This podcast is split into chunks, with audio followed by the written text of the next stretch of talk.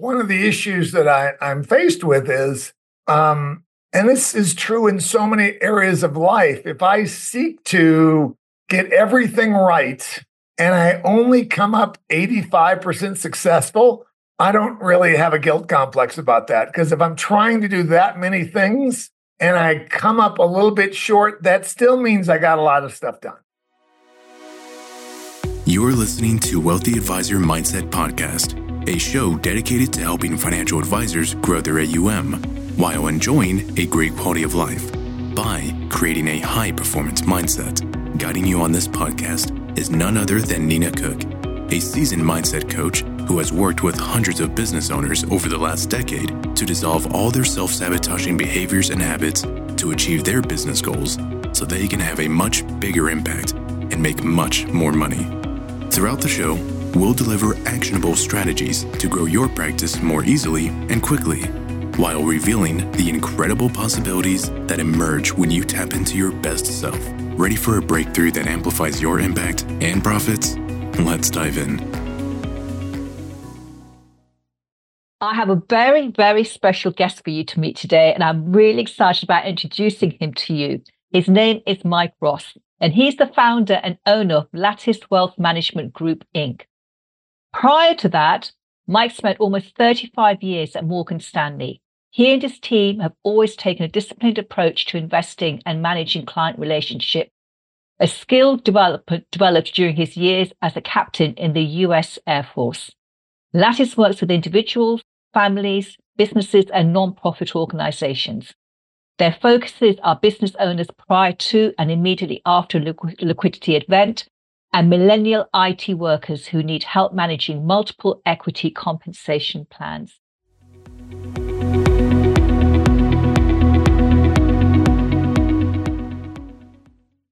Mike, a very, very warm welcome. It's such a pleasure to have you here. Well, thank you, Nina. It's it's a, my pleasure to be here. Thank you very much. You've had a long career in corporate, and then you made the jump into becoming an independent financial advisor which I'd love to explore with you in more depth. But first, can you tell us a little bit about how you came about to being the owner of your own private practice? So, uh, when I left the bank, um, I was obviously uh, given the opportunity to go to another, you know, big financial services organization or a small financial services organization. But really because I wanted to maintain my team as it was. I wanted to have every, all of us working together and not um, um, having to spread everyone thin across an entire organization uh, and really focus on how we work with clients. I chose to, instead of shifting to another bank or something like that, going out on our own private practice, just both for employee development as well as to give us some tools we didn't have and would never have at a bank. That's a big transition to make from being employed to becoming and you know your own person doing your own thing running your own practice. What was the mindset around that? Is this something that you struggled with doing or did it come very easily to you to make that transition? Well you know, throughout all those years, and frankly, through regulatory creep, um, um, uh, my my colleagues that work at the larger financial institutions have an ever shrinking array of tools they can use to work with clients. So the ability, the opportunity set to literally broaden out what I could do and have more tools to work with clients on was something I just couldn't pass up. It just made too much sense to be able to be independent and have that kind of latitude of ways to help clients. So you jumped at the opportunity to be able to do your way with the best tools you could possibly have. Well, and and, and also, you know, I have a lot more flexibility in terms of how I uh, am compensated. I have different different approaches with different people that kind of meet their needs better. So it was clearly it was the tools because again when you work for a large financial institution you're constrained by what their management teams and staff think you need whereas when you're on your own you have this broad array of different choices on tools to use on a, and approaches to take in your work. So it just gave us a ton of flexibility to, to better tailor our services to the clients we wanted to work with. That makes absolute sense. When you decided to make this big change and start up your own practice, did you feel any fear around doing that? And if you did, how did you deal with that? I felt fear every day when I woke up. I can remember. So, so um, one of the uh, the the mentors while uh, while I was at Smith Barney that I always revered was a gentleman by the name of Sandy Weill who who is a legend on Wall Street in so many different ways, and he did so many things to empower both financial advisors and their clients. And I remember a quote by Sandy where he said, he may go to I might go to bed feeling depressed about things, but I always wake up an optimist. And my flip side of that is I would wake up and say, wait a minute, how's all this stuff going to work out? But by the time I got fully engaged in the day and I was talking to clients, that was such an energizing thing that by the end of the day, I felt better as opposed to at the beginning of the day. So I would say that it was the intensity around client conversations that kind of got me through the uh, uh, the brick wall of of of moving everybody because they were by and large incredibly enthused about the decision. Wonderful. And mindset isn't something that's discussed regularly in the financial advisory world. Why do you think that mindset is such an important piece for the success of advisors? Well, uh, my, my opinion is that we're all given the same set of tools, and how we use them, how we choose to use them, is a function of our determination, our sense of uh, you know mission and both of those really constitute mindset, that determination that we're going to finish the job we started, that, um, uh, uh, you know, enthusiasm around solving client problems.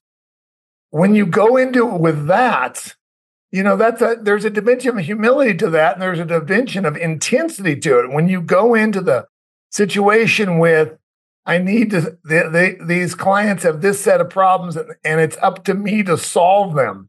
You know, I would say that um, that requ- requires a bit of a leadership role.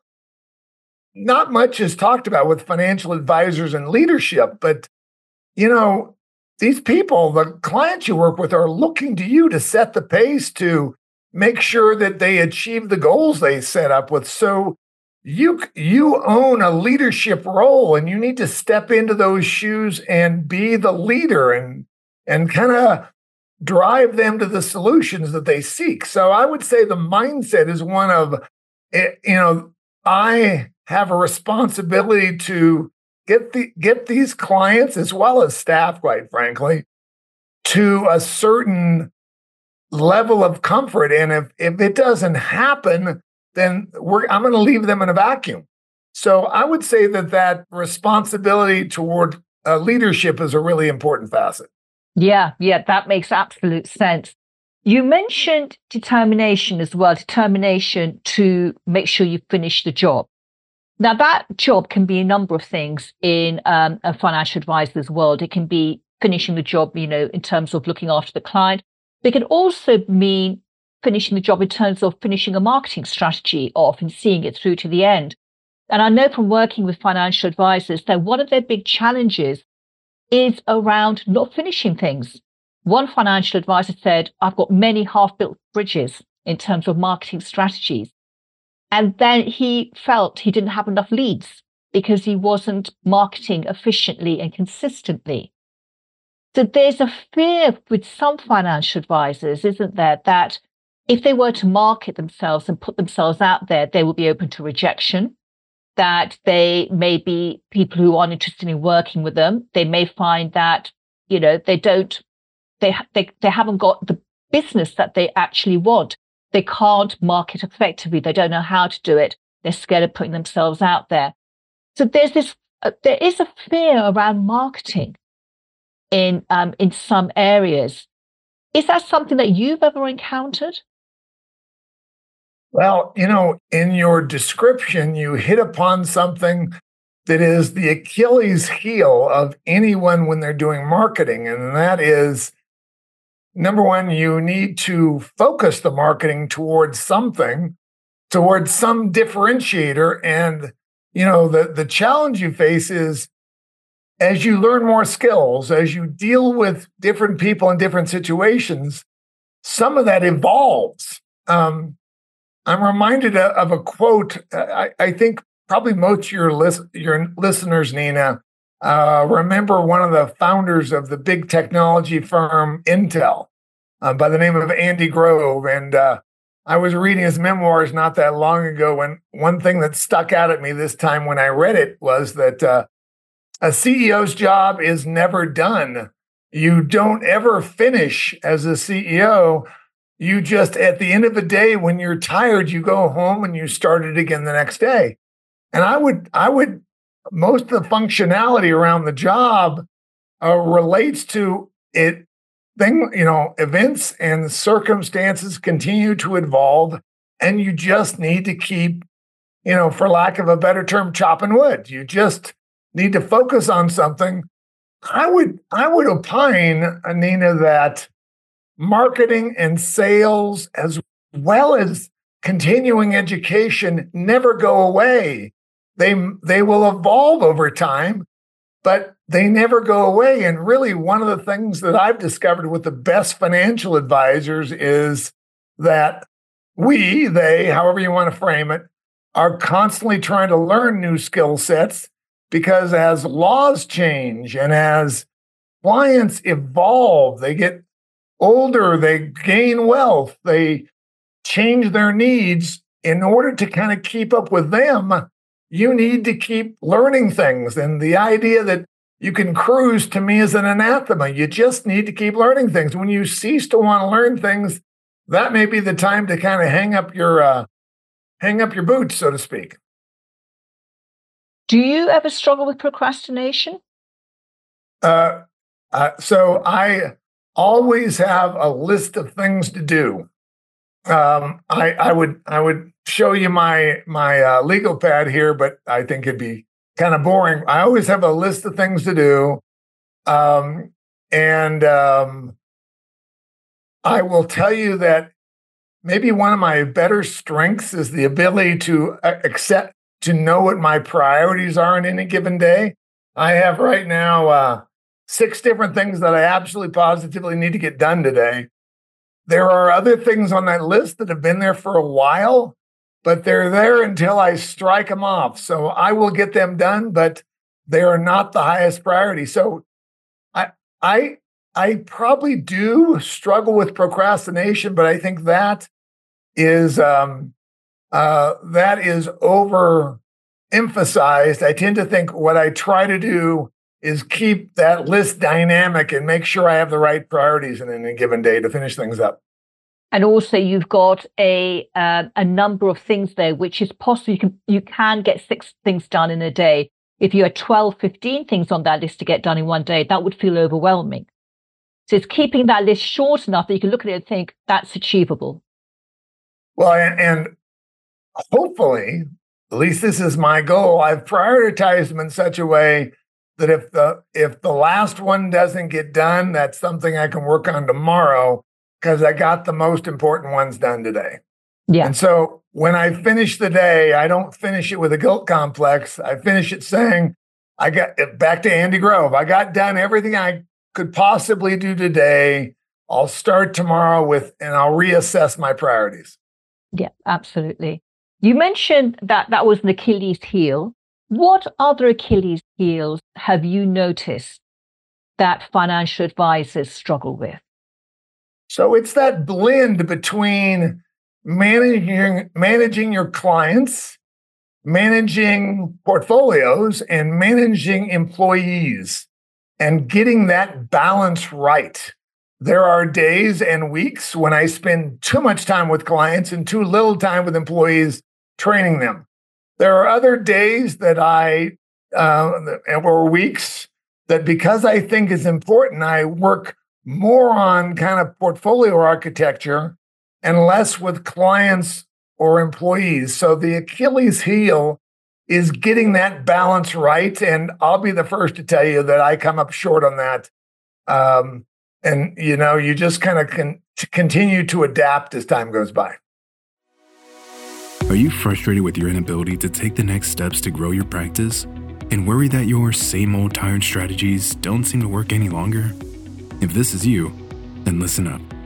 Nina has spent the last two decades coaching financial advisors and has cracked the code to grow in AUMs, hitting bigger profits in your business and achieving a higher quality of life. You can now get access to those secrets in her game changing book, Renegade Mindset A Financial Advisor's Guide to a Peak Performance Mindset. In the book, Nina will share her proven process for success to take you from chasing clients to attracting high paying ones by creating a success driven mindset. So, if you're struggling with stagnation, then this could give you the breakthrough you've been searching for. This is different to anything you may have come across before. For being an awesome listener to this podcast, our team would like to gift you a free copy of the book, Renegade Mindset A Financial Advisor's Guide to a Peak Performance Mindset. You can get your free copy at ninabook.org. You only have to pay for shipping and handling. Once again, the link to get a free copy of this book is ninabook.org. The link is also in the description. Don't miss out on this exclusive opportunity to grow your AUM and stop hustling for your next client. Now, back to the show. Yeah, it's a, it's a juggling act, isn't it? Oh, it is. And you're not going to get the perfect balance, but it's striking it as close as you can. So it works that every area is well looked after. Well, and you know, one of the issues that I, I'm faced with is um, and this is true in so many areas of life. If I seek to get everything right and I only come up 85% successful, I don't really have a guilt complex about that. Because if I'm trying to do that many things and I come up a little bit short, that still means I got a lot of stuff done. Absolutely. And perfectionism is a curse, isn't it? Uh, you know, well, it's something to aspire to, but it's not. It's something that you don't get hung up on if you can't do it. Yes, absolutely. Don't let it stop you from marketing and doing all those things. So how how do you deal with stress and pressure? You're running, a, you know, practice. You're responsible for clients, your team, profits, etc. You know, how how do you deal with on a day to day basis? Well, you know, when you look at high performance people in all aspects, um, be it sports, be it entertainment, be it business. Um, I think what you discover is that they're conscious of the fact that they have to exercise. That's that's that's a vital piece of one's life. They have to eat right. That's a va- vital piece of one's life, and they have to get enough sleep. So um, you know, it's it's trying to strike the right blend. Uh, I guess the other thing, Nina, is you better enjoy what you're doing. You you better get up every day and say this is fun because if you get up every day and it's sheer drudgery, maybe you ought to think about doing something else.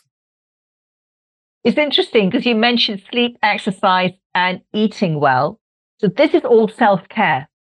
Sure. And it's something that many, many business owners overlook in their own lives. They're so busy looking after other people and making sure that their family's okay and everything else that they stop or they forget to take care of themselves. It's something, well, I'll get around to it in the new year. I'll start an exercise routine. I'll lose some weight. I need to sort out my sleep. And they keep pushing it out further and further and further.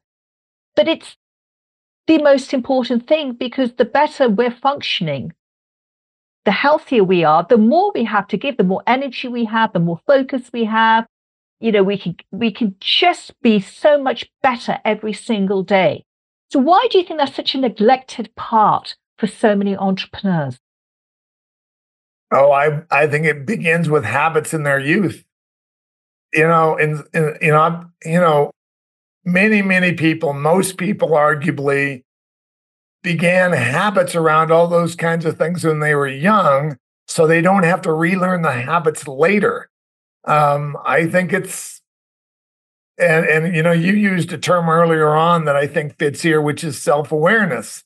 Uh, if I have not, if I've spent a week or two not exercising or eating in a poor fashion, or certainly not getting enough sleep, I can feel it after a handful of days, and uh, you know you got to catch up. Uh, you, and so, you know that also goes, and this is kind of back to priorities.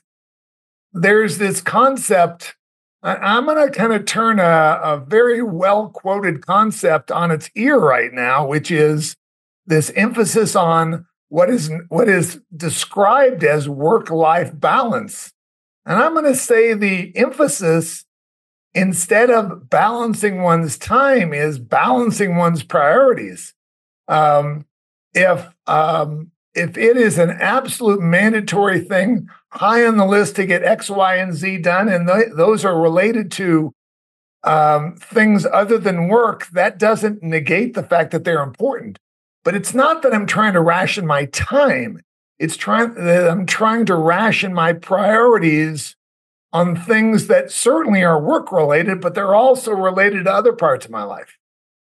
Yeah, that's so important the work life balance. And I know of many um, advisors who work very, very long hours. But that can be also because they're not great delegators. They feel they have to do it themselves, that other people can't do as well as them, and they end up sometimes doing low cost per hour work when they could be given that to someone else to do. So that's another thing, isn't it, about how to manage your time well and make sure that you're working on the high priority activities rather than busy doing admin and things which you shouldn't be doing. So, so I think the way I view that is I'm going to try to delegate things, but I'm also going to build into the system, build into the checklist, if you will, a feedback loop so that I can see after an activity whether it's done the way I want to, want it to be, and then if if it isn't, I can tweak the series of steps, the checklist, if you will, on doing it. Um, uh, and the, you know, I'm I really am comfortable with delegating because I think I can clearly tell people what to do. And then I discover the way I described it isn't what they heard. So that kind of goes back to emphasis on um, uh, that employee interaction, uh, which, as I think you know, is ever more challenging in this work from home world.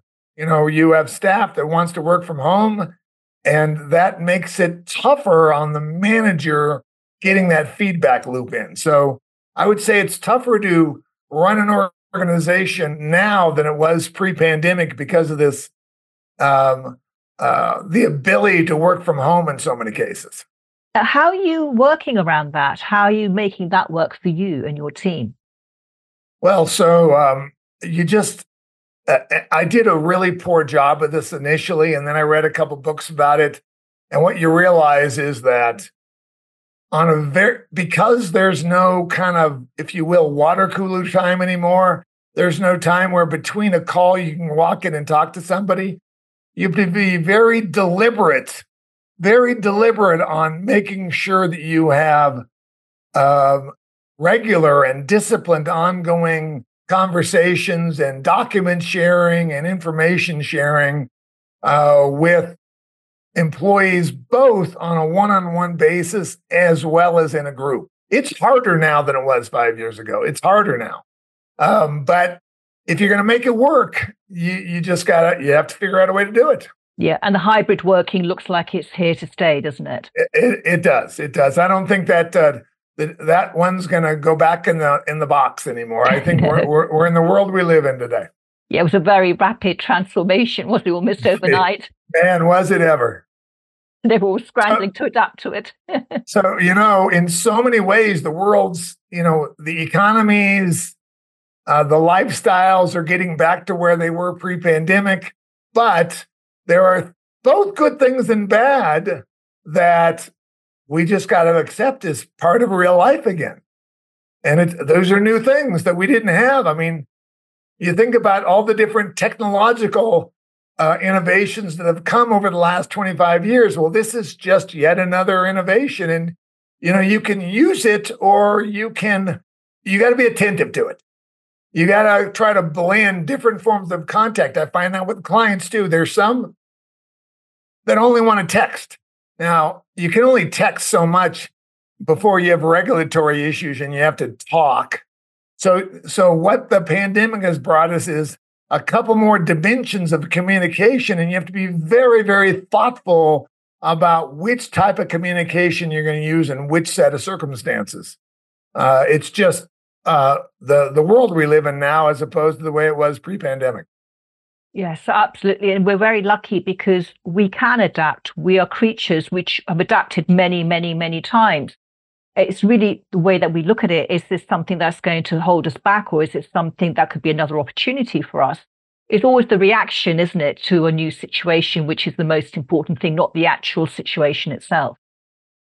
Well, so so Nina, let's I'm gonna I'm gonna tip my hat to uh, the British Empire here in that you and I are talking on different sides of the Atlantic. I had a conversation earlier today, and this kind of goes back to, frankly, the Spanish American War. I had a conversation with one of my employees that's in the Philippines. I, I'm working with someone in South Africa on different projects. So that's the other phenomenon that we have in this Zoom world is um, we're very much global as long as everyone speaks the same language. So there may have been some hardships with the British Empire, but there, we also got some benefits here. Talking to people in India and in South Africa and in the, the UK as well as America, you know, and it ends up being a good thing. So tell me, when you when something goes wrong, because obviously we always have curveballs coming our way, we can't control that. When there's a setback, how how do you get over that? How do you pick yourself back up and keep going? Is it does it start to throw you for a, a while, or do you manage to get over it quite quickly? Or how do you deal with setbacks? Well, at the risk, so so so since I was in college, I have failed at many, many things. What separates me perhaps from the next person is that in most of those cases, not all of them, but in most of those cases, uh, I kind of pick myself back up and and try it again because I kind of have my eyes on the goal in most cases. So um, failure begots uh, an, another attempt, and and if you really want it, you you get it right over time. That that hasn't helped with in in me with golf to be sure. That hasn't helped in other eye to hand coordination things. But then I go another direction. I do other kinds of exercises, but the point I guess the point I'm making is uh, I ended up uh, it, both in college, in my Air Force time, and certainly throughout my financial advice um, uh, career. I've always kind of uh, aspired to get to a higher level, and I've not always uh, achieved it the first time. So you just kind of come back and try it again in a different way. How do you view failure? Is this something that stops you in your tracks? Or, as you said, you keep your eye on the goal and therefore you keep going? How do you view failure? Well, I, I, I guess I perceive, I, I don't really perceive it that way. I perceive that I tried something a particular way. That way didn't work. I still want to get to the uh, the end goal. What's a better way to do it? So I've never really, you know, again, going back to college, I've never really viewed it as okay. I can't do this. I view it as the the approach I tried to take didn't work. So I need to figure out a different approach if I really want to achieve this. That's a really healthy attitude because obviously it teaches you something, it gives you data, doesn't it? So it gives you information rather than saying, don't do this again. Well, and, and I guess the other thing that we can't overlook in this is that has become a habit over time. So one once one starts um, once one fails at something and doesn't pick it back up, uh, then that that begins a habit. Okay, okay, it won't work, so I'm not going to try again.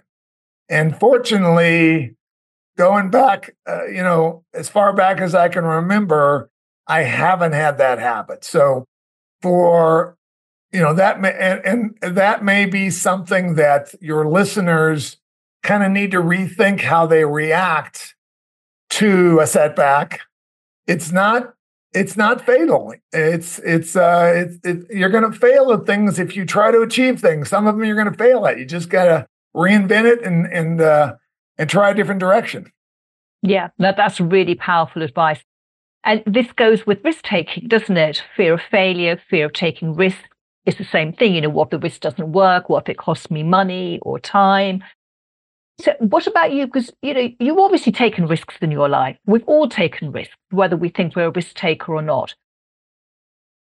What's your attitude towards taking bigger risks in business in terms of you know adding team members on, maybe opening another office, transitioning into your own practice? How do you approach taking risks? So let, let me let me kind of revise the question just a little bit because I think this is very useful.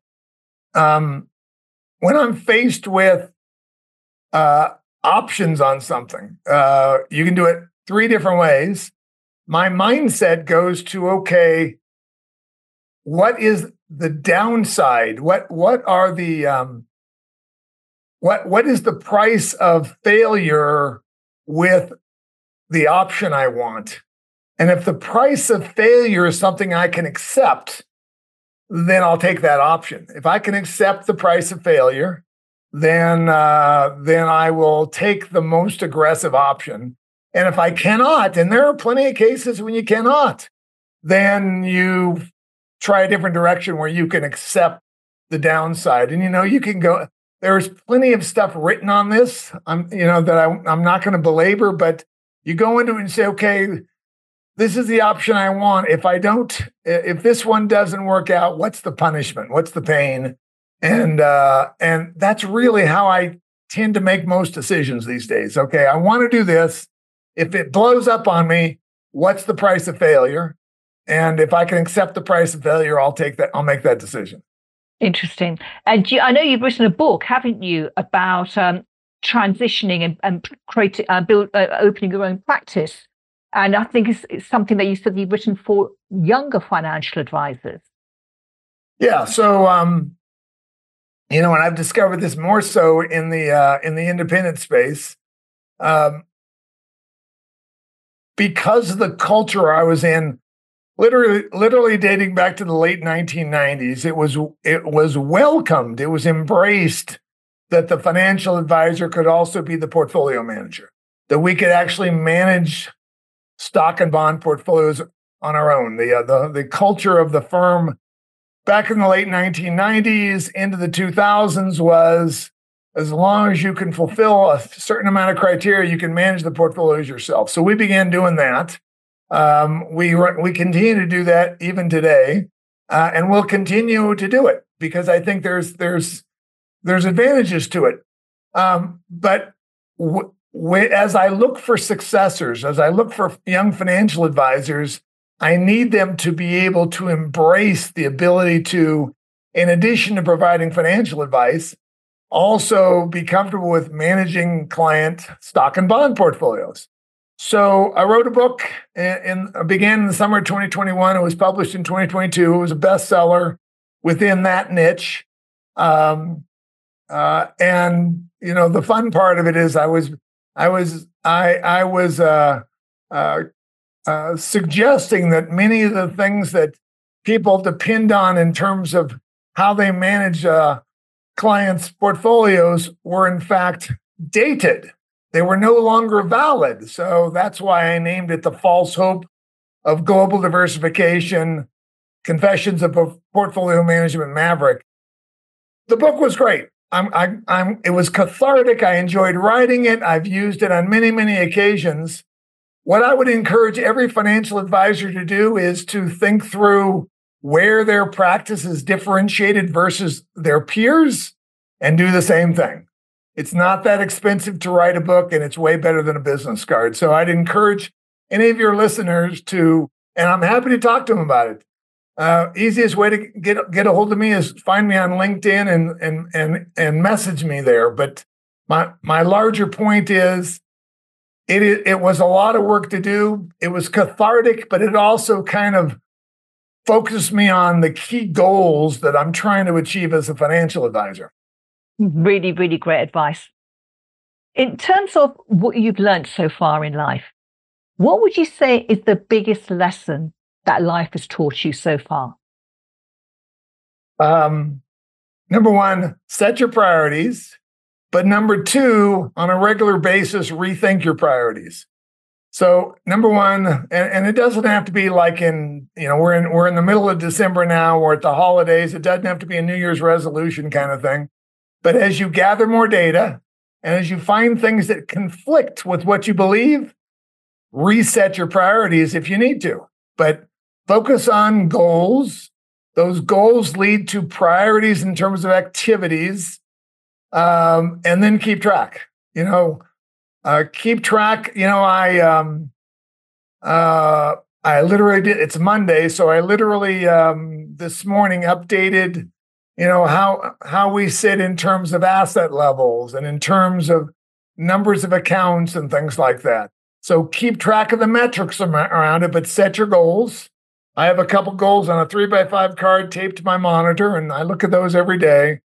But don't be afraid to as new information comes in, reset the goals because you know life teaches you things about uh, about what you're trying to do, and maybe those goals aren't going to apply at some time in the future. So don't be afraid to reset them, but always kind of move towards certain goals. That's a great point. Have clear goals. Many people don't have clear goals. They have this fuzzy notion in their head about what they may want if you don't have clear goals, then you don't know where you're going. There isn't a clear direction of travel.